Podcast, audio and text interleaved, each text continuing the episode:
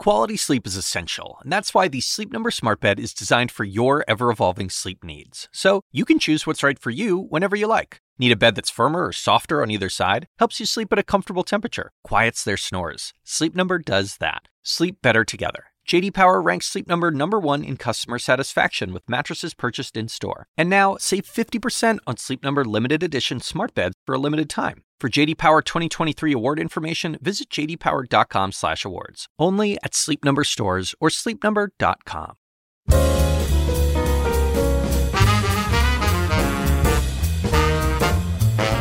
And now, from the University of Chicago Institute of Politics and CNN, The Axe Files, with your host, David Axelrod.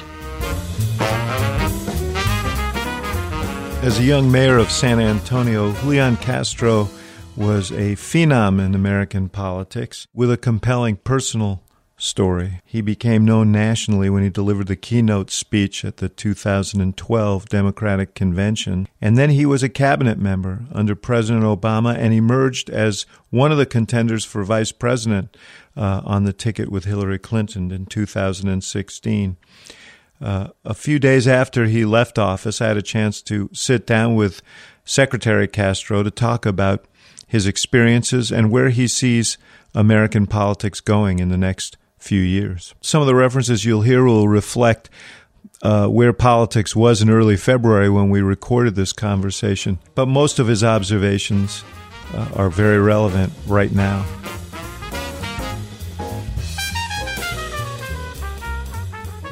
Julian Castro, welcome uh, to the to the Axe Files, but also back to the Institute of Politics, where you've been on the board uh, and where your brother serves on the board now. We we appreciate that.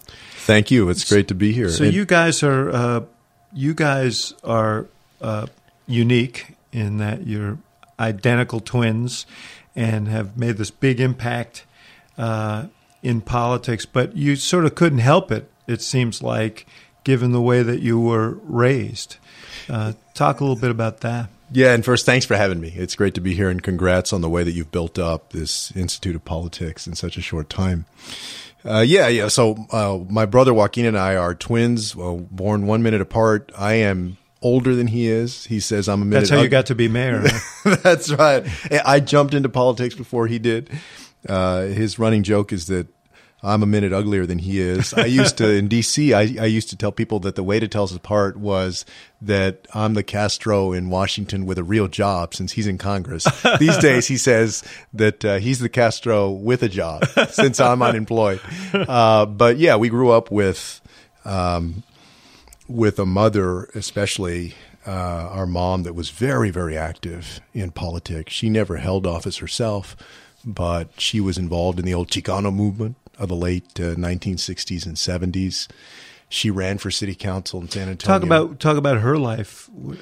Yeah, she uh, she was born in San Antonio. She had grown up with uh, her mom, been raised by my grandmother um, as a single parent. Uh, my grandmother uh, had come from Mexico when she was about six years old, and uh, she came because she and her sister had been orphaned. Her parents had passed away in Mexico, and the nearest relatives that could take them in were in San Antonio. So they came through Eagle Pass, Texas, in 1922, and my grandmother ended up with this extended family. Uh, they pulled her out of school to help with the housework uh, when she was in third or fourth grade, so she never finished uh, even elementary school. Uh, she ended up learning how to read uh, she could speak both English and Spanish, and um, she raised my mom as a single parent. Uh, my mother didn't have much interaction with her dad when she was growing up. Uh, my my grandmother worked as a maid, a cook, and a babysitter uh, for her whole life. That's what she did, uh, and she was not very political. so my mother uh, was basically a child of of the '60s. Uh, this Hellraiser, uh, who graduated from high school in 1965. She went to Catholic school for uh, all of those 13 years, starting in kindergarten, and then went to a Catholic university and got involved in the Young Democrats, and then got involved in the Chicano movement in the in San Antonio. To San Antonio at that time uh, was uh, a town that was going through a lot of uh, political turmoil because you had a large Latino population, but not represented in the politics of the city. Uh, no doubt, no doubt. There was, uh, you know, this tension in the city. You had a groundbreaking congressman named Henry B. Gonzalez that I think was one of the either the first or second uh, Mexican American congressman elected, uh, and obviously Texas being the state that it was at the time, uh, you had limited opportunities, uh, just like you did in much of the rest of the United States for for Mexican Americans and Latinos in general. Um, when my grandmother was growing up, you could walk across storefronts that, and I've seen these signs that said "No Mexicans or dogs allowed." Uh, and of course, by the time my mother grew up, it was better. There was some progress that had been made, but you still had a very high dropout rate. You had underinvestment in primarily uh, Latino and African American neighborhoods in San Antonio. And so the prospects for young people of my mother's age who were uh, Latina or Latino uh, was not what it could be. And there was a real frustration with that. And I think it got tied up completely also back then into the anti war movement and the general activism that was going on. Uh, and that bug bit my mom. Uh, she ran for city council when she was 23 in San Antonio, but not as a Democrat, right? She ran. She challenged. She, yeah. Party. Well, it, it, was nonpartisan back then for city elections, mm-hmm. but she ran under a slate called the Committee for Barrio Betterment, and uh, I still have the poster, uh, her campaign poster from 1971, and their slogan was "Give government back to the people." Uh, it was a very grassroots oriented effort really focused on making investments in older neighborhoods and rundown neighborhoods, focused on giving more opportunity to everyone, uh, not leaving people out. But at that time, San Antonio, like most uh, big American cities, did not have single member districts. So, you know, it didn't matter how popular you were in one neighborhood or one ward or segment. You, you couldn't afford to run citywide, couldn't get support citywide, then it didn't matter. and nobody that ran on her slate won. Uh, there was at least did one. they dominate in in Latino? Yeah, so they yeah, she she actually she did well, and one or two of the others did well enough that uh, uh, an analysis afterward showed that if there had been single member districts, there were one or two districts where she could have won and been elected. She was never elected. Uh, she only ran that one time. But my brother and I were born three years later in '74 and uh, you can imagine that we grew up getting dragged to speeches and rallies and organizational meetings. She was active in different women's issues. She continued to volunteer for campaigns. Uh, I remember. How'd she make a living? Uh, so she worked um, at a couple of different nonprofits, and then she worked for several years at the city of San Antonio, and then at the Housing Authority. Um, she worked at one of the community colleges. Uh, and there was a time also after that period of activism, and I'm sure that you know other folks went through this during that time, where I think she was penalized for being as outspoken as she was uh, and taking on the establishment in that area. Uh, you know, who there are a lot of people. You see this even today in different contexts. Uh, you know, if you rock the boat too much, you're, you may not be the first candidate for a job at a company or somewhere else that wants a safe bet. Uh, and and I think that that she suffered from some of that. Um, but you know, she made it work. She and my grandmother, because mm-hmm. after the age of eight, we grew up with with both of them. Right. Your dad uh, left the home. He was a teacher. Yeah, he was a teacher. Uh, he started off early on uh, he had uh, graduated from the public schools there in San Antonio and then gone and, and gotten his bachelor's degree at UT. And uh, in the early 60s, he graduated. Uh, he became a math teacher.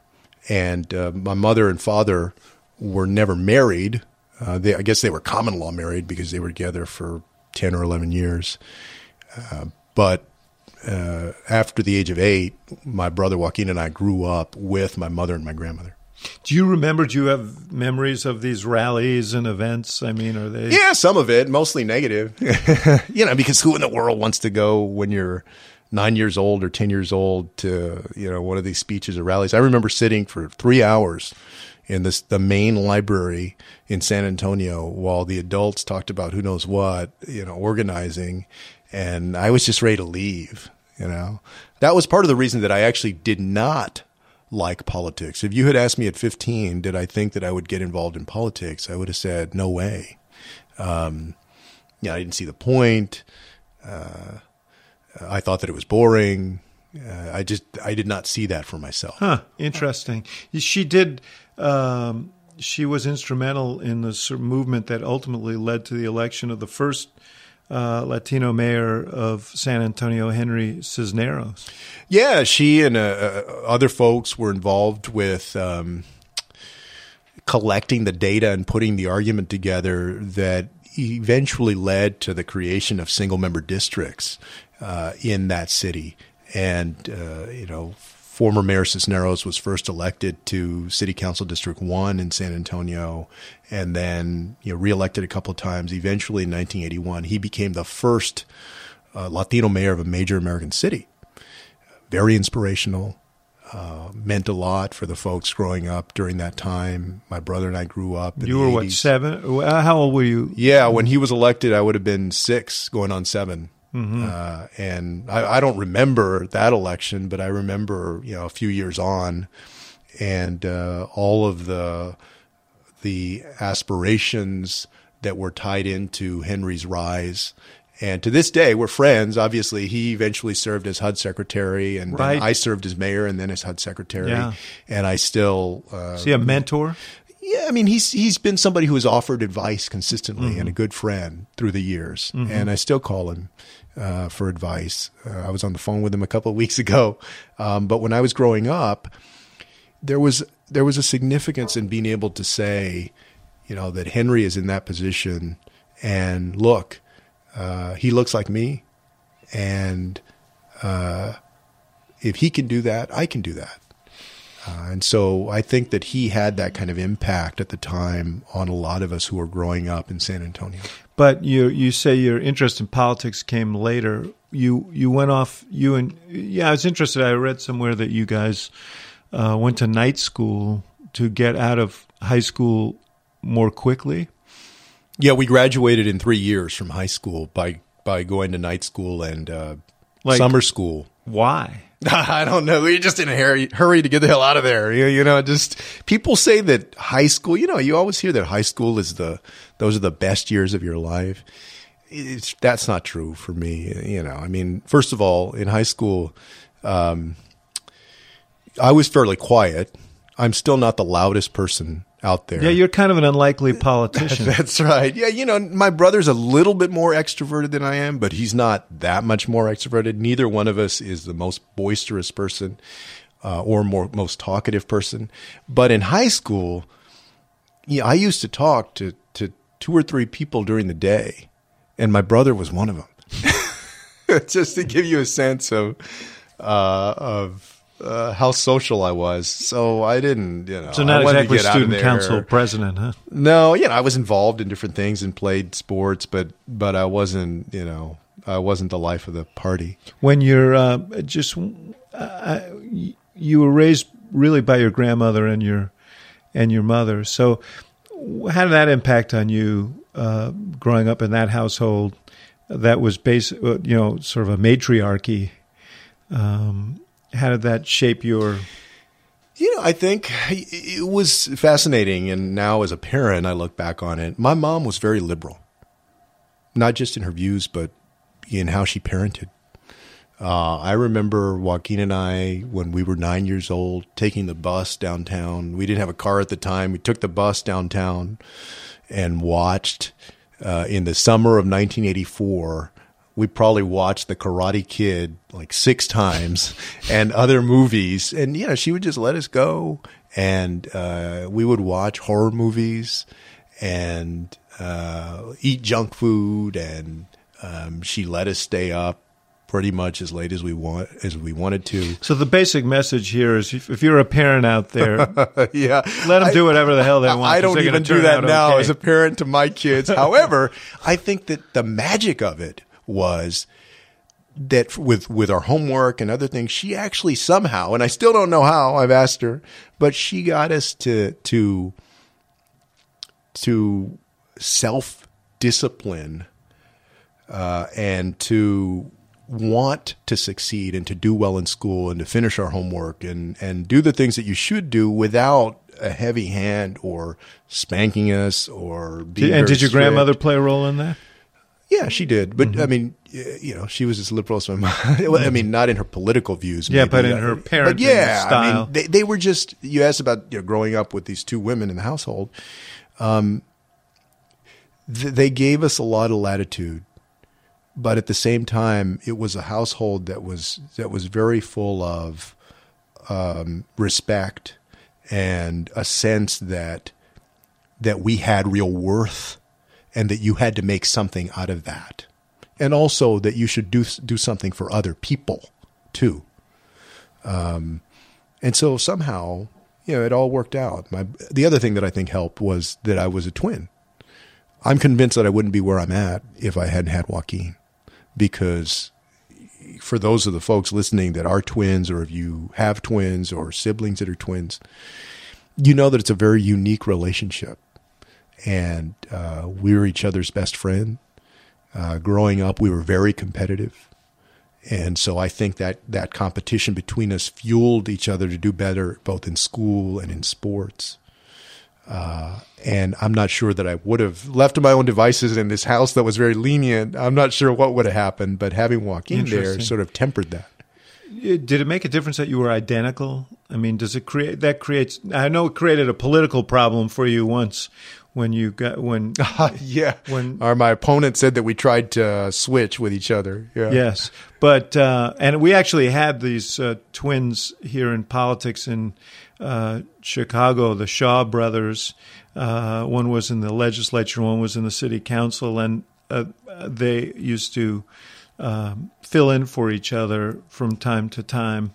Uh, so it's not unheard of in American Yeah. in American politics, but um, but I'm just wondering, being a twin being an identical twin versus being a twin, um, does that have any particular nuance to it?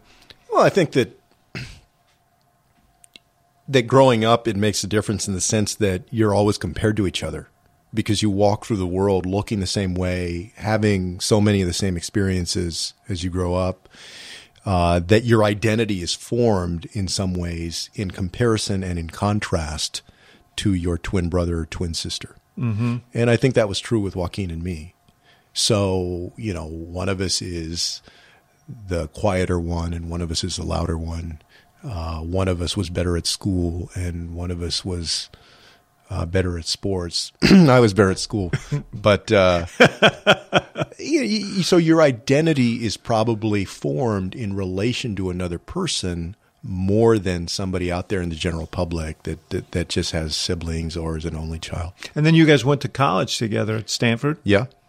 Um, you had said somewhere, uh, spoke, uh, I think, movingly about the fact that you were the beneficiary of affirmative action, um, which uh, you know has been an ongoing issue, certainly in the state of Texas. Yeah, for sure. It's been For an sure. issue, and and maybe an issue again now with a reconstituted.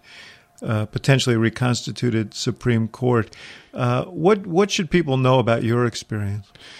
Uh, in college or at Stanford or about with about with affirmative action and Yeah, well, you know, a few years ago, I was doing a new, uh, uh, an interview for the New York Times Magazine, and I told the author, you know, if you're going to have this policy in place, then people should be straightforward uh, about the benefits and the disadvantages. And I said, you know, I feel like that affirmative action may have helped me get into Stanford and that my at the time my SAT score was a little bit underneath what I think the median matriculating student the student that was going there. Now I think my grades and the other stuff was right up there you know did very well. Um, but you know that may have been one one um, uh, benefit of affirmative action. Um, but the part of the story that he did not write about, which I told him, was that when I took the LSAT four years later to get into law school, that I scored higher than the median uh, matriculating Stanford student that was going to law school. And my, my point of it was that that policy had helped ensure that for some folks who had gone to schools that had been underinvested in and you know you had a headwind that it gave him gave him a shot to compete with everybody else for the first time on a stage and that in my case when I was able to compete then a few years down the road then I actually had excelled and done better than a lot of folks uh, you know done better than than the average and I think that that's the way that that thing should have worked. That people were given a chance, and then it's up to you to make something of that. Uh, I know that there's a lot of debate right now. It's probably going to go back to the Supreme Court, and I certainly think that that you know, for my kids, for instance, that they should not be the beneficiaries of an affirmative action program because they're going to have all the benefits in the world, right? But but I do think that that there was a value in that uh, and that as states grapple with the approach they're going to take, that they need to be careful to maintain opportunities for folks who have faced headwinds. Uh, we're going to be right back with Julian Castro. I want to follow up on the affirmative action point you just made, uh, because you said something that I've heard Barack Obama say, which was, which is my, my kids don't need the benefit of affirmative action. They've had all the benefits. Almost exactly the same words uh, that that you've said. So, how should these programs be constructed? How do you? Because the other half of the affirmative action dis, uh, discussion is that it is good for the campus community at large to have a diverse student body. So it's not just the interest of the student, but the interests of the campus at large. So, how do you construct these programs in a way that uh, that account for the fact that your kids have uh, advantages? Barack Obama's kids have advantages, uh, but uh, there are other kids who don't, and also that there are kids in rural Texas, for example, whose schools are also under That's uh, right. financed That's right. and under resourced, uh, who who face headwinds as well. Well, and I think that, that a couple of things. Um, number one, it points out that you need uh, you need a process that is nuanced. Uh, folks say, you know, we don't want quotas, and I think that that's absolutely right. That you don't want any kind of quota system. Um, that remember, the idea is supposed to be that if all things being equal, when you're when you're trying to select a class and make it diverse, because as you noted, yeah, they, I think institutions recognize that there's a value, especially educational institutions, in diversity, in the student body reflecting the larger society, and so that students themselves can get better prepared for the world that they're going to encounter. Um, but any process of affirmative action needs to take into account the headwinds or the challenges that different people have faced. and I think in the years since I went to college, one of the things that I have more of an appreciation of are the different ways in life that people face those challenges. You know, if, if you're somebody that is poor in in you know East Texas, rural East Texas, or you're somebody that is growing up with a disability, um, you folks have these life experiences that create headwinds, and I think any process uh, that we put in place, that you have in place, ought to consider that. You know, the different ways that people have overcome. Because that was the idea, I think, in the first place behind affirmative action. I will say, though, at the same time, um, that that if you're a young African American growing up right now in in Chicago uh, or Philadelphia, that we can't pretend that from the beginning, it is often much more difficult to get to those same heights. Like the deck isn't still too oftentimes stacked against folks. And so that that I think is a reason to keep some way, whether you call it affirmative action or something else, some way to offer opportunity to folks who are overcoming challenges and who are overcoming bias, uh, and and to do it in a way that is respectful and that is nuanced, and that also adds to the experience of the students in those universities. Are you worried uh, that that is not going to be the case? Given Well, yeah, I'm political worried- change of Yeah, I'm worried that so that uh, that folks will pretend like we've made all the progress in this country that we need to make. And as the president said uh, very eloquently when he spoke at the foot of the Edmund Pettus Bridge in 2015, You're talking about President Obama. the President Obama. That's right. Um, as President Obama said when he spoke at the foot of the Edmund Pettus, Pettus Bridge at Selma to commemorate the 50th anniversary of Bloody Sunday, you can't deny that we've made a lot of progress, but folks also can't deny that we still have a lot to go. And so I do think that there's a place for making sure that folks um, who have to overcome these legacy challenges uh, that that they get opportunity. Let me ask you a question. This always comes up relative to you and Joaquin. Given your history and given the nature of San Antonio and so on, uh, and given how uh, obviously uh, bright you are, I think I read that you studied Japanese or something. What about Spanish? Yeah, that does come up a lot. Uh, yeah, so when we were growing up, my, my grandmother spoke Spanish, and my mom speaks Spanish decently, but mostly around the house, you know, they spoke English, and my grandmother would watch her telenovelas on Univision or Telemundo. Uh, and so I grew up hearing Spanish, some Spanish, but I think my mother had also come from a generation where you know she was she she was slapped on the wrist with a ruler and her classmates were if they heard you speaking spanish. So she came from a generation that wanted to make sure uh, that that her children learned english too. And i think that that just became the dominant language that we spoke. And uh, and so I understand, you know, people often write about this or they talk about this and they act like Joaquin and I, you know, that if you're not fluent in Spanish, that you speak zero. I speak some Spanish and I understand it decently. I'm just not fluent at it. So I can get by. I'm just not fluent at it. But, you know, when I went through the vice presidential process, every other article or maybe, you know, 80% of them had that in there, you know, and, uh, Well, Tim Kaine is a fluent Spanish speaker and got the job, you know. So I'm That just is saying. true. Yeah, no, I mean to his credit, to his credit. um, You, you when you you say you mentioned you worked at a law law firm. You you worked at a, a celebrated Texas uh, law firm, Akin Gump, and Bob Strauss, the uh, who is sort of a legendary figure in American politics and in uh, Texas politics, was the former chair of the Democratic National Committee. Was there? Did you have? Was he around at the time?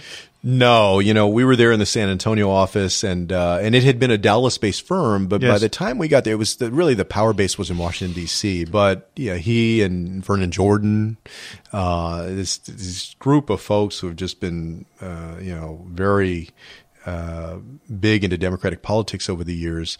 Uh, I was there a little over a year and a half, and then I left uh, because there was an issue where one of the clients had an interest before the city council, and they wanted to develop this golf course over the aquifer recharge zone. So San Antonio relies for its drinking water on an underground aquifer.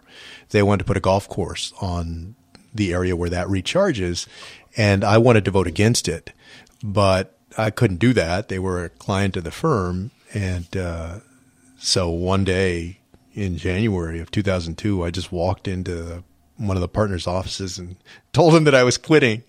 Uh, and I enjoyed my time at the firm and so forth. But for me, that was that was a very important moment because it was a decision about whether I was going to be honest with myself in public service and maintain my integrity, or I was going to keep making the money that was very good at that law firm. Uh, and you know, I was only 27 years old, I think, at the time, but I had just gotten bought a house, and I had a car, and eventually, you know, we started our own little law firm and so forth. But my house almost went into foreclosure. Uh, little by little, I climbed out of that, but you know, I, I still think about that time and that it was worth it. Yeah, that was in the days when conflicts of interest were an issue. yeah, you know, I often now. in uh, you know I often have a good chuckle about that, considering what we're seeing in D.C. right now. Um, you ran for mayor, 31 years old, and you run for mayor. For 30, yeah. I was trying to become the youngest elected mayor. There had been a guy at the age of 28, I think, in the 1800s that had been appointed mayor. But I was trying to, I was trying to become the youngest elected mayor, and there was a guy that I was running against who was 70 and trying to become the second oldest elected mayor. And we went into a runoff, and uh, and he won in a very close runoff. And he actually turned out to be a good mayor for the city. Well, it sounds like uh, it's good that he won because you had a lot more time to achieve your goal than he probably did. But, That's right. Uh, uh, but um, by the way, does the word "driven" mean anything to you? It sounds like you um, you were pretty driven from from the start. By the time I, I when I, you say I was when when you would research the fact that you wanted to become the second youngest mayor, I mean that's serious ambition. Yeah, you know, uh, yeah, by the time I I got to law school, I thought that I would probably go back and get into politics. And um, I think people are generally all right with that as long as you're straightforward with folks about your vision and why you're running, and and also if I mean, you sure there's an element of you coming back, having gotten this gilded education and wanting to serve, is probably was probably an appealing thing. For sure, and I think growing up with with uh, my mother and what what she had done, uh, I had a sense that I knew that I could not be happy just working at the law firm and just billing those hours on stuff that I fundamentally did not care one way or the other about. That and so getting into public service in a way was at the beginning a compromise with myself to feel like I was doing something for other people as well to make a difference. The other thing is, David, as you know, you've been around a lot of politicians. I mean, people are lying if they say that there's no ego involved. Yes. I think just about every politician has some amount of ego. You want a little bit of the glory to. of, yeah. Yes. I mean, so, yeah, of course, that is a part of it. But I think the best people in public service, it's a lot more of, okay, why are you in it? You're in it to serve people and and you measure your success by how well you're serving people you don't measure the success by you know how loud the applause is or how many dinners you get invited to or how much the press loves you and all that stuff yeah I'm sure that at some point you wish you were invited to a few less dinners. yeah, uh, it's yeah. hard to avoid. I've eaten a lot of chicken mayor. over the years. So, when you were mayor, uh, you had a couple of major initiatives. What, what are the things that you're proudest of, and what did you learn during those five years uh, as mayor?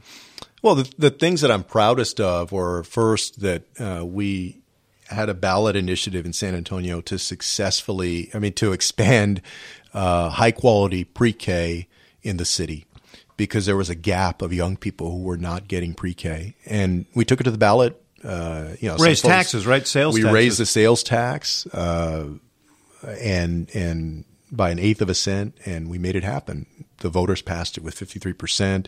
Some folks were worried because they thought this is Texas. it may not pass. But I thought that it was important to make that investment because, as I've often said, I believe that brain power is the new currency of success in the 21st century, and San Antonio has lagged behind, uh, tremendously behind over the years. And what difference has that made? Well, uh, number one, I think that it's given folks um, confidence that we're on a better trajectory in terms but for of the kids themselves. Well, for the kids, um, more prepared as they get into kindergarten, um, more likely to do well on those third and grade you've tests. seen that already.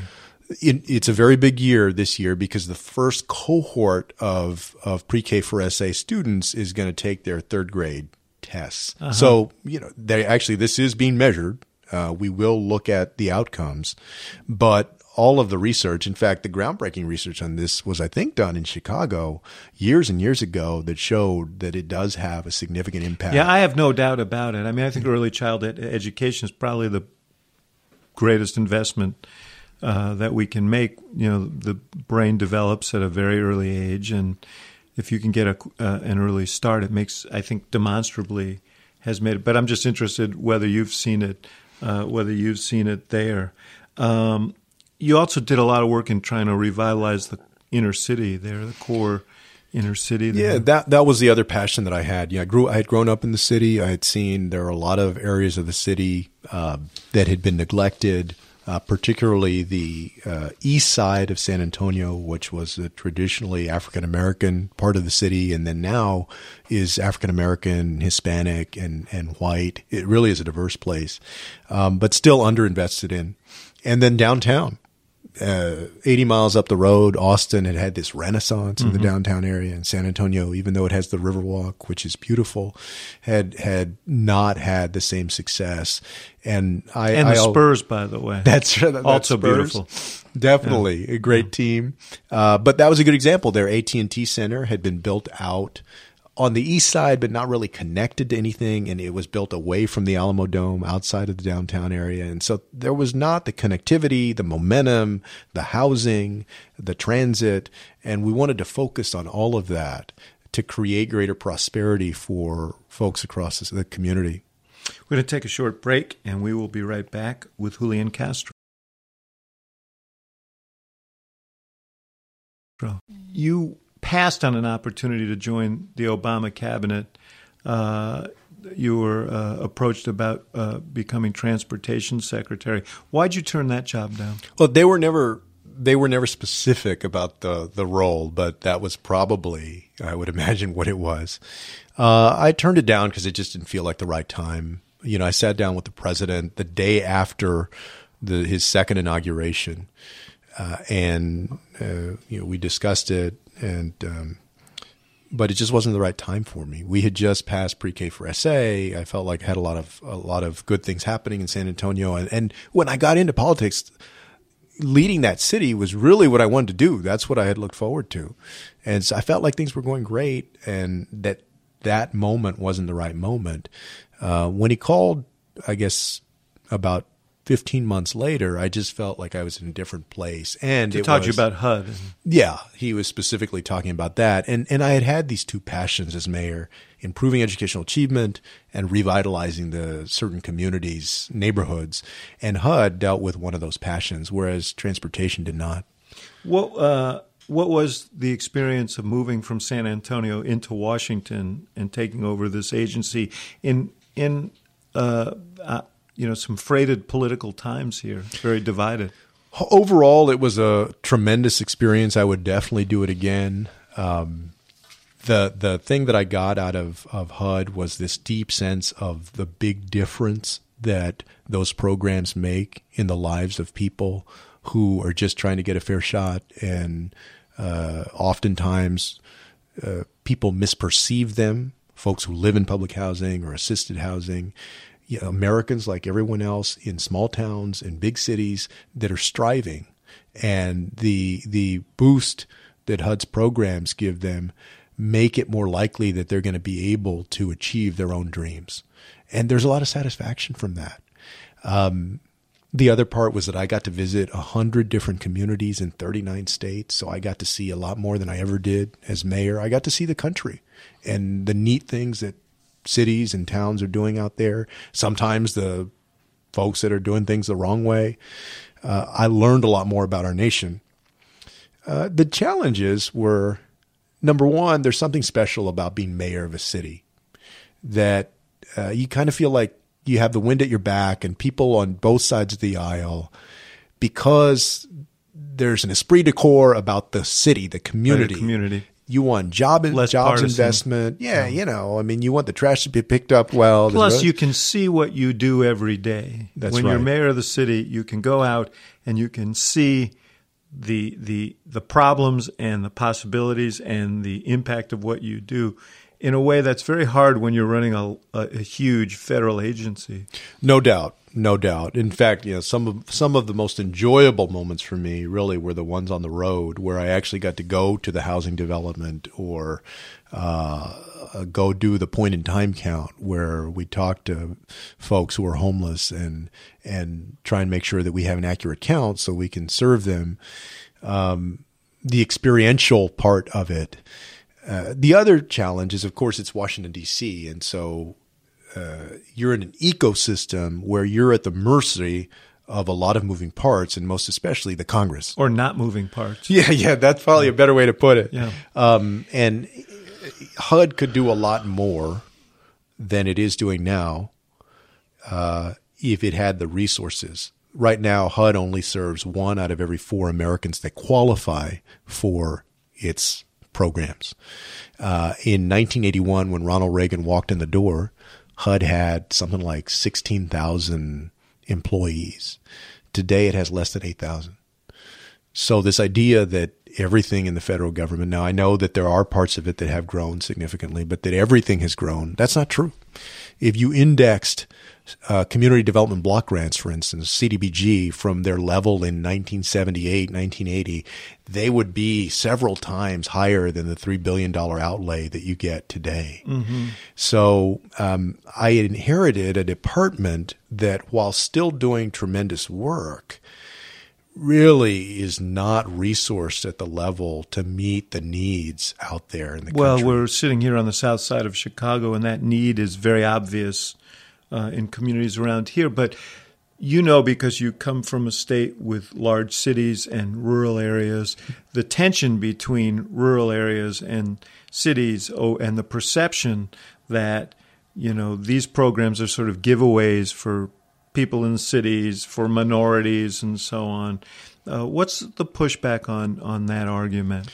The uh, pushback is that you know we can go through just example of example of uh, investments that HUD makes in rural America and smaller towns.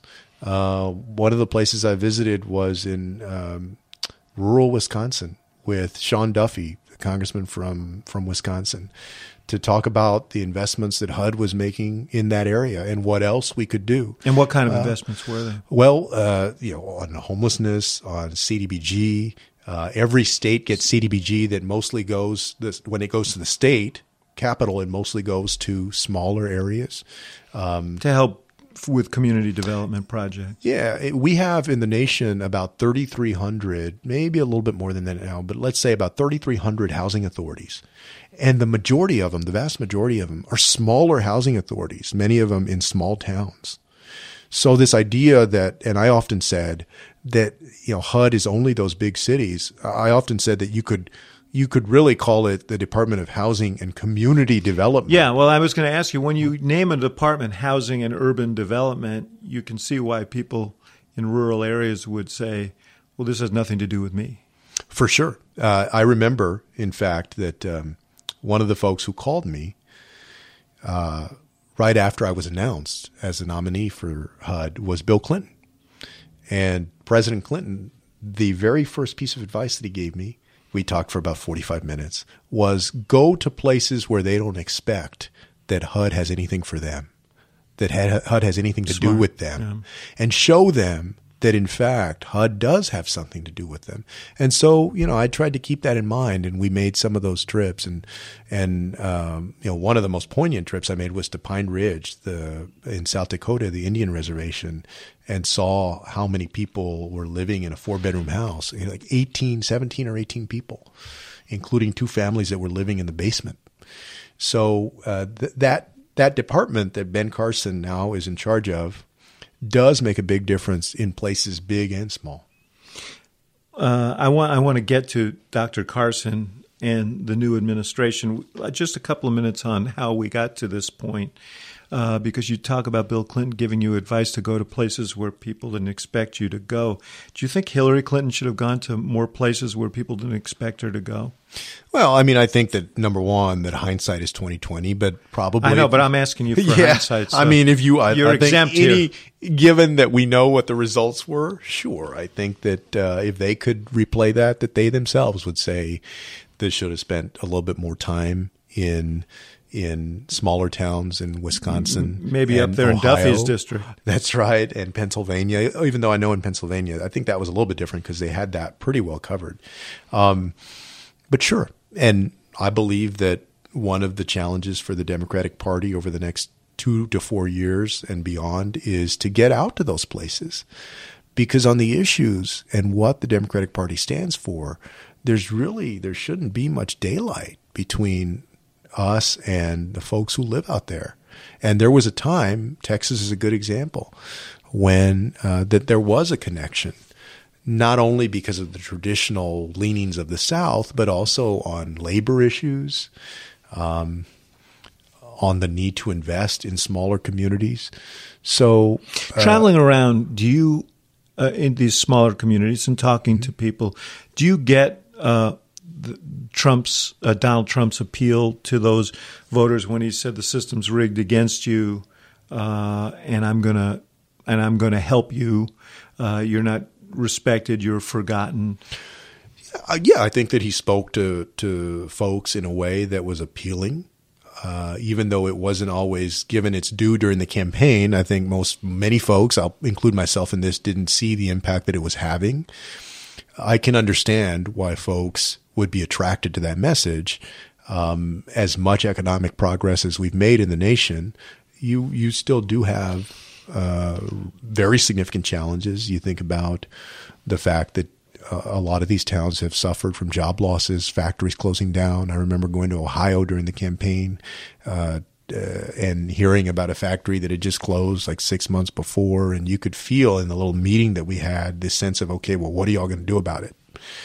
Um, so I understand it. Sure. Doesn't, doesn't, the Democratic Party have to have answers to those questions?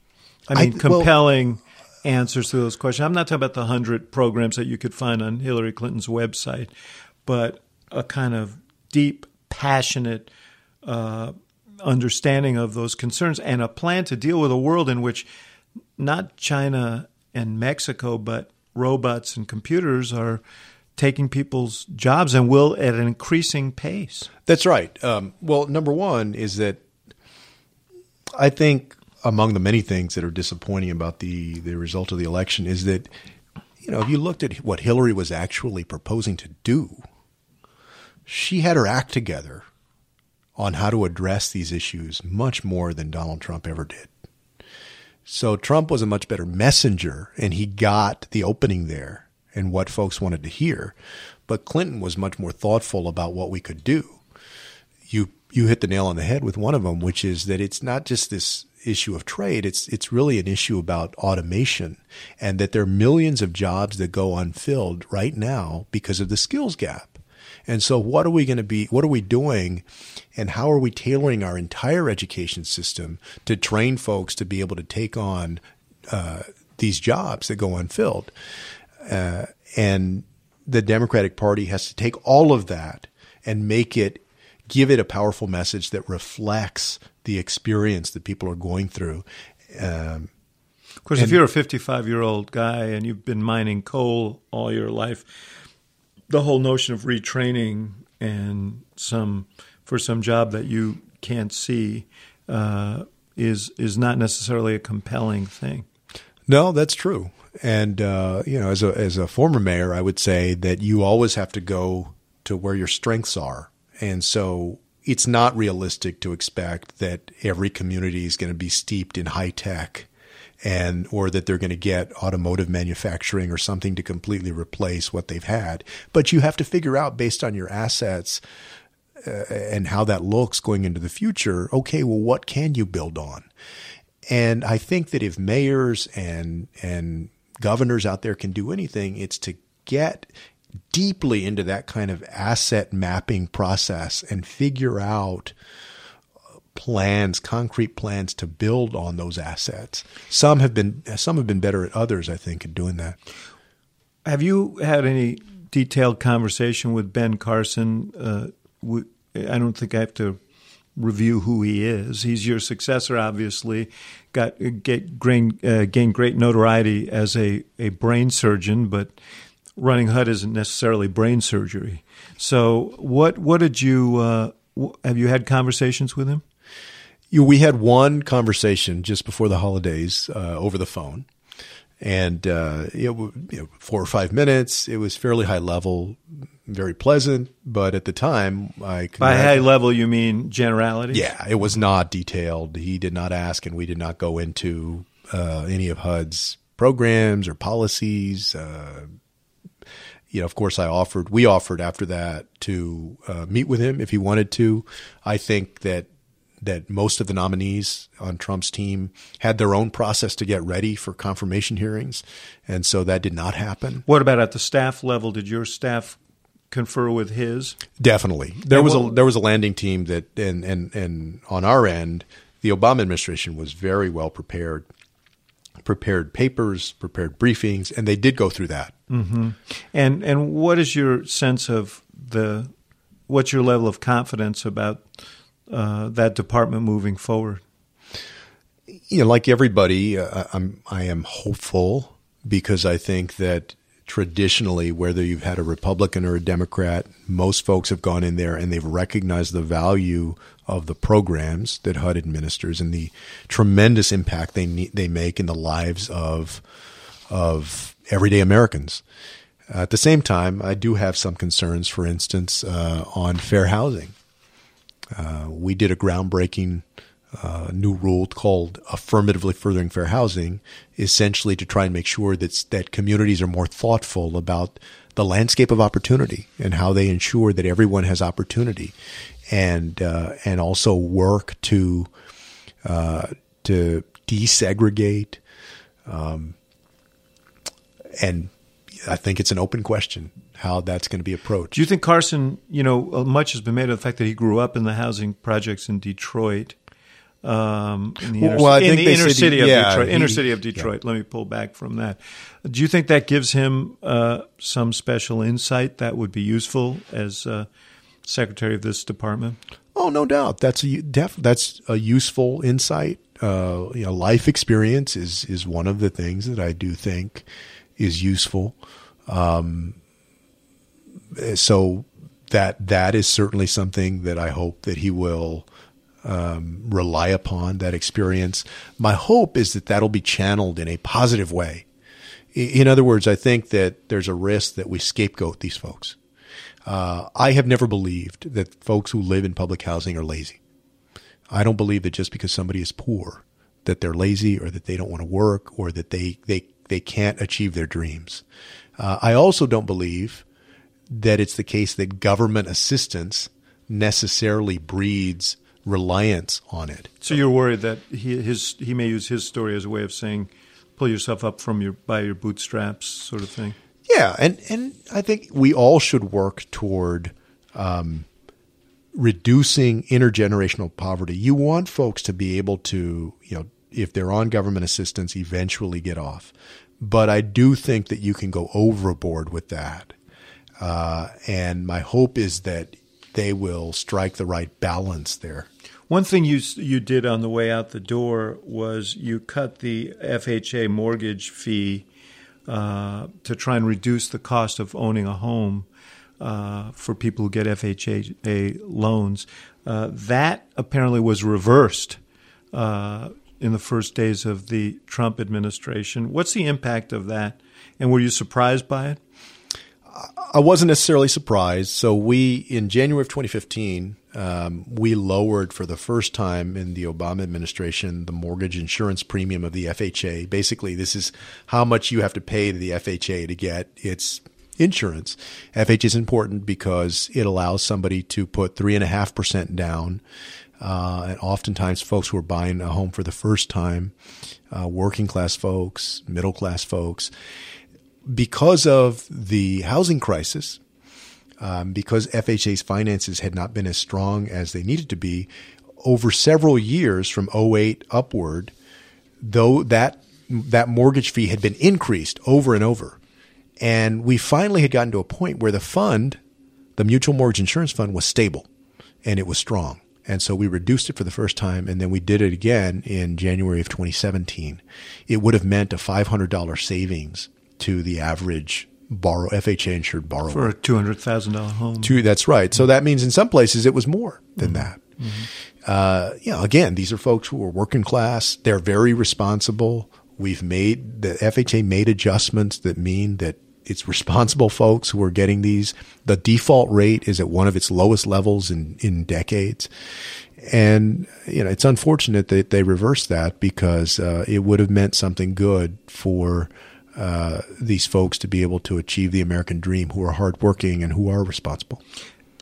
Finally, you uh, you said in a uh, in interview the day after the election, um, it's up to Trump more than anybody to make sure he approaches the presidency differently from how he approached the campaign. Being president isn't like being a campaigner. One of the things he benefited from was very, very low expectations. Do you think uh, now we're we're a few weeks into the Trump administration? Do you think he got that message? Do you are you? What's your sense of of the of the rollout here? Yeah, the for him the the positive case would be that to his base it looks like he's fulfilling promises but I think the larger uh, impression that folks are getting is one of an incompetent administration. Uh, so that's one thing. Very sloppy. This so called Muslim ban or de facto Muslim ban was a perfect example of this. I said very publicly on issues that it doesn't matter whether you're super liberal or super conservative or somewhere in between. You cannot just take an ideology and then dump that into policy. Uh, implementation. You have to be able to operationalize policy. And they, what they did was that they just took an ideology, keep these people out, and they dumped that into the operational system of the Department of Homeland Security and everybody else. And it turned into a terrible mess. He has a third string level of folks around him. And, and so you can see that, that even though it looks like, okay, he may be getting some political mileage out of, out of quote unquote keeping his promises, it's being done in a very amateurish way, very sloppy.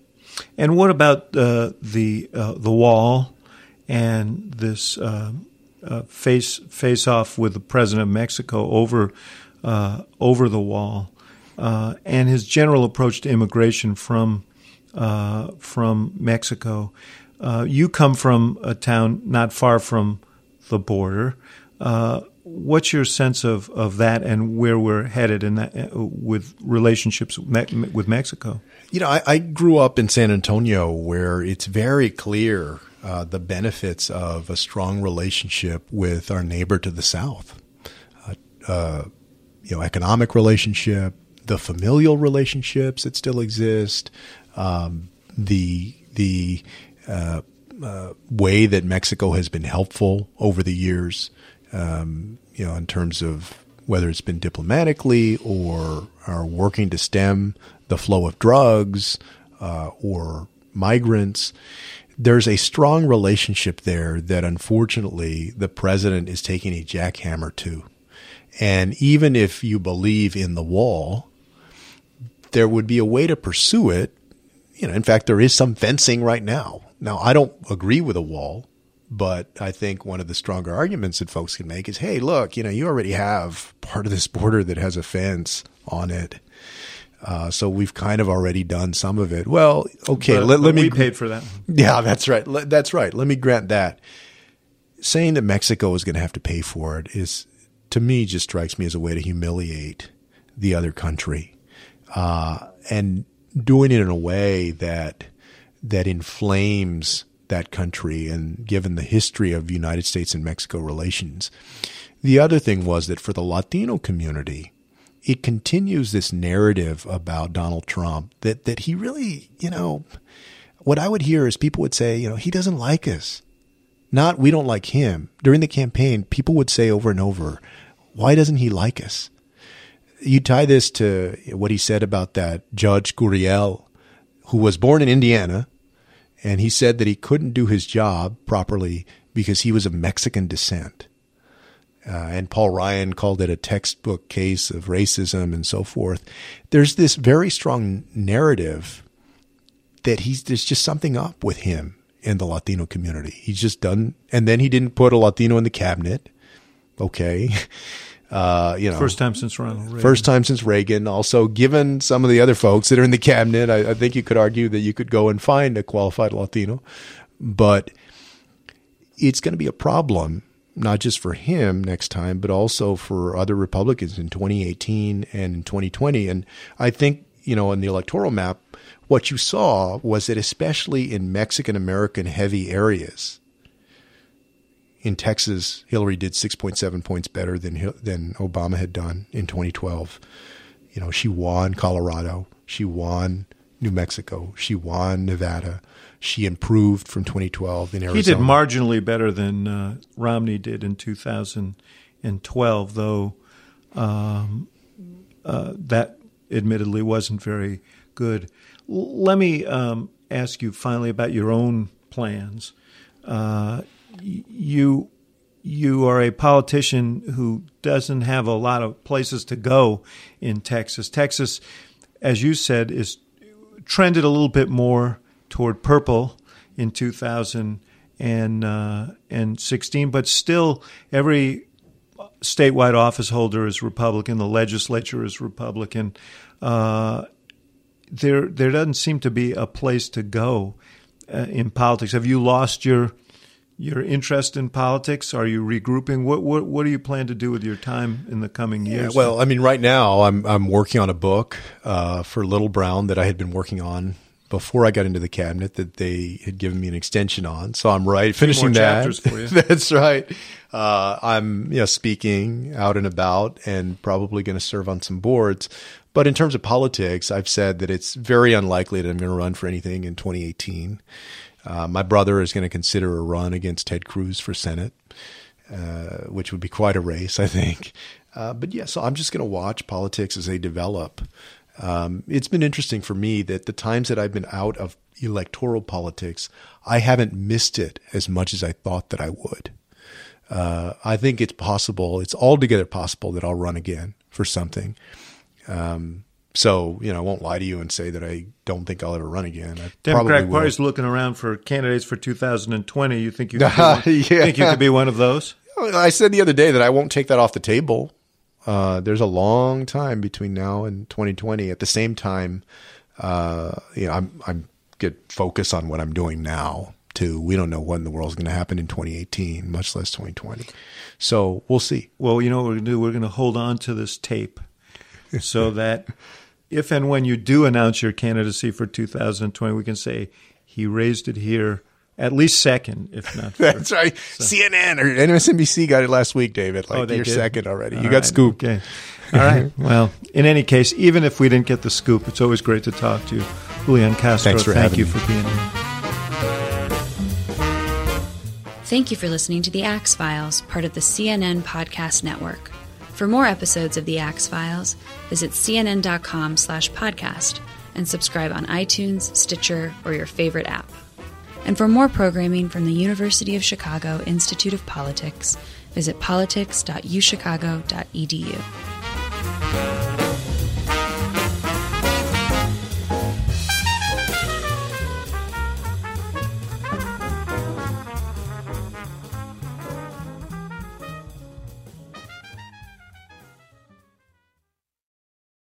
Quality sleep is essential, and that's why the Sleep Number Smart Bed is designed for your ever evolving sleep needs. So you can choose what's right for you whenever you like. Need a bed that's firmer or softer on either side? Helps you sleep at a comfortable temperature, quiets their snores. Sleep Number does that. Sleep better together. JD Power ranks Sleep Number number 1 in customer satisfaction with mattresses purchased in-store. And now, save 50% on Sleep Number limited edition smart beds for a limited time. For JD Power 2023 award information, visit jdpower.com/awards. Only at Sleep Number stores or sleepnumber.com.